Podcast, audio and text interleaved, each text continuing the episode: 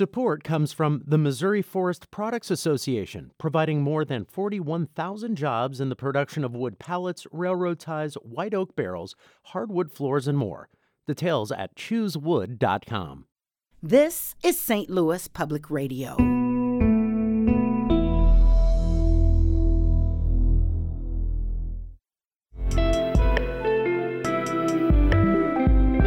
It's Friday, April 30th. This is The Gateway. I'm Wayne Pratt.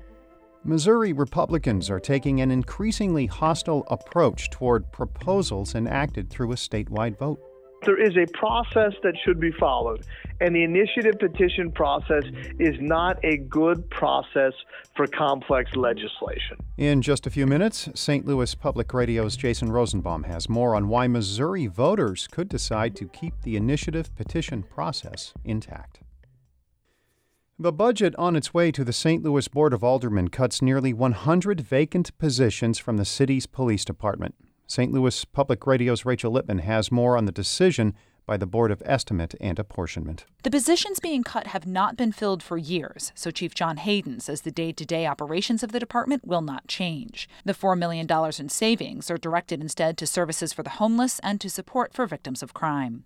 Mayor Tishaura Jones says the vote, which comes nine days into her term, is another example of fulfilling her campaign promises. Today, you saw proposed a budget amendment that reflects more of my priorities and to address the root causes of crime and support victims of crime as well as those who have been underserved and underrepresented. The move had the support of Comptroller Darlene Green. Board of Aldermen President Lewis Reed voted no. He has concerns about the impact of the cuts on the police overtime budget. I'm Rachel Lippman. St. Louis Public Radio. The suspect in the shooting of a St. Peter's police officer has been shot and killed by deputies in Lincoln County. The officer was shot in the leg yesterday afternoon during a traffic stop. He was treated and released. The suspect was tracked to his home in Lincoln County. The sheriff's department there says a chase ended with the man getting out of his car and firing at officers. Two deputies returned the shots, and the man was shot and killed. The two are on administrative leave. The Missouri State Highway Patrol is conducting the investigation. The state appointed board overseeing the Normandy School District will get two more members. It's an attempt by state education officials to ease tensions between community members and the district. The Missouri State Board of Education will add two people to the five member board currently overseeing the struggling district. State Board member Pamela Westbrooks Hodge is a Normandy graduate and a former local board member. I am pleased to say that the recommendation before us at this moment in my mind, is a bright spot in Normandy's longer road to recovery. Normandy lost full state accreditation in 2012. The state installed the Takeover Board in 2014. State school board members also discussed a timeline for phasing elected representation back into the board, but it was not approved. The Environmental Protection Agency is investigating whether the Missouri Department of Natural Resources discriminated against communities in South St. Louis. As St. Louis Public Radio's Chad Davis reports, the agency is scrutinizing an air pollution permit for a gas and diesel fuel company. Great Rivers Environmental Law Center filed a complaint with the EPA on behalf of the St. Louis NAACP and other groups. It claims the DNR's approval of a permit for Kinder Morgan Transmix in Dogtown violated the constitutional rights of black and Latino residents who didn't have a chance to offer input. Bob Menees is an attorney for Great Rivers. He says the EPA's findings show the state isn't meeting its obligations. Our state agency, that is supposed to be the organization that is furthering environmental justice in our state, isn't even making sure that discrimination is not happening. A representative for Kinder Morgan says the state inspected the facility and found no concerns. DNR officials have yet to comment. I'm Chad Davis. St. Louis Public Radio. An evacuation order for residents and businesses in parts of Afton has been lifted. It was put in place yesterday after a fire at the Manor Chemical Company. About 100 firefighters from 12 area departments responded. One firefighter was injured. Investigators are looking into the cause of yesterday afternoon's fire.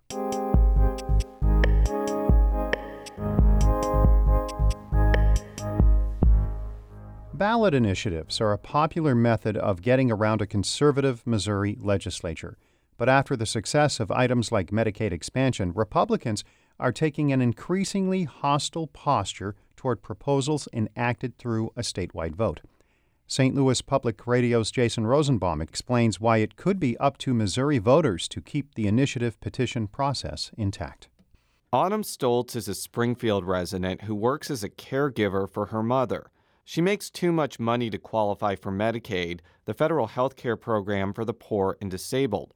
But that would change if a proposal that Missourians adopted in 2020 expanding Medicaid is fully implemented. I would be able to attend doctor's offices without spending 160 some odd dollars every time.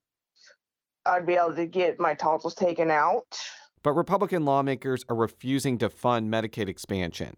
And Stoltz isn't mincing words about how she feels about that development. And they're not listening to the Missouri voters, they're not listening to their constituents. And it's really ticking a lot of people off, to be brutally honest. Republicans have put forth a number of reasons for not expanding Medicaid, including how the ballot item did not specify a funding source and the long term impact on the state budget. But the tussle over Medicaid expansion is part of a deeper aversion among some Republicans to voter approved ballot initiatives. GOP lawmakers like State Representative Justin Hill of St. Charles County say it's their duty to be a backstop against measures that could have huge ramifications for the state. So I'm proud to stand against the will of the people who were lied to. Because that's our job. We took an oath to protect our citizens. It's not really a mystery why Republicans have been so antagonistic. In recent years, left of center groups have used the initiative petition process to circumvent a conservative legislature on things like Medicaid expansion, overhauling state legislative redistricting, and increasing the minimum wage. Republicans like Secretary of State Jay Ashcroft say ballot initiatives oversimplify issues that should be in the hands of Missouri legislators. There is a process that should be followed, and the initiative petition process is not a good process for complex legislation. And it's not just Medicaid expansion. House Budget Chairman Cody Smith has also sought to slow down a successful ballot initiative from 2018 that gradually raised the minimum wage to $12 an hour by 2023. Smith says that supporters of the minimum wage hike accentuated the positive without talking about the long term consequences for certain businesses. And they don't really have all of the information that they need to make the most informed decision uh, because it's simply not available to them. There are, are campaigns political campaigns essentially that are advocating uh, the high the benefits of this and don't talk as much about the negative consequences of this. It should be noted that Republicans are doing more than just trying to combat particular issues passed through the initiative petition process.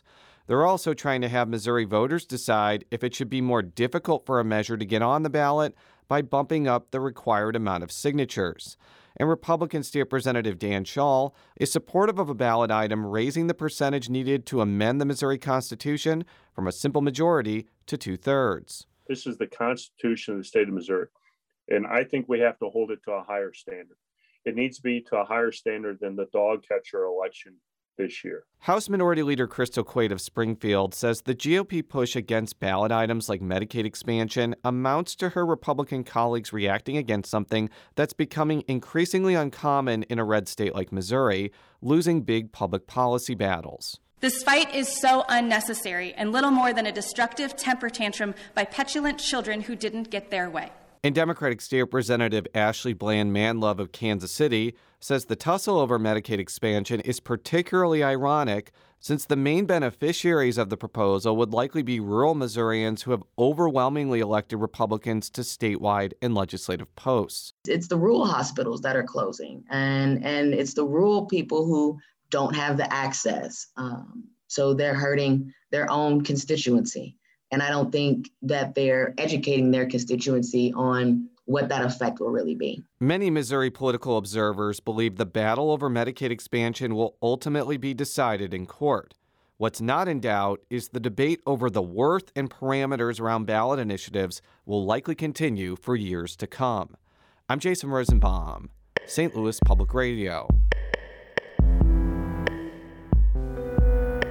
Our Fred Ehrlich edited that report. Shula Neuman is the executive editor of St. Louis Public Radio. Music by Ryan McNeely of Adult Fur. I'm Wayne Pratt. The Gateway is a production of St. Louis Public Radio. Understanding starts here. St. Louis Public Radio is a service of the University of Missouri St. Louis. Support comes from the Missouri Forest Products Association, providing more than 41,000 jobs in the production of wood pallets, railroad ties, white oak barrels, hardwood floors, and more. Details at choosewood.com.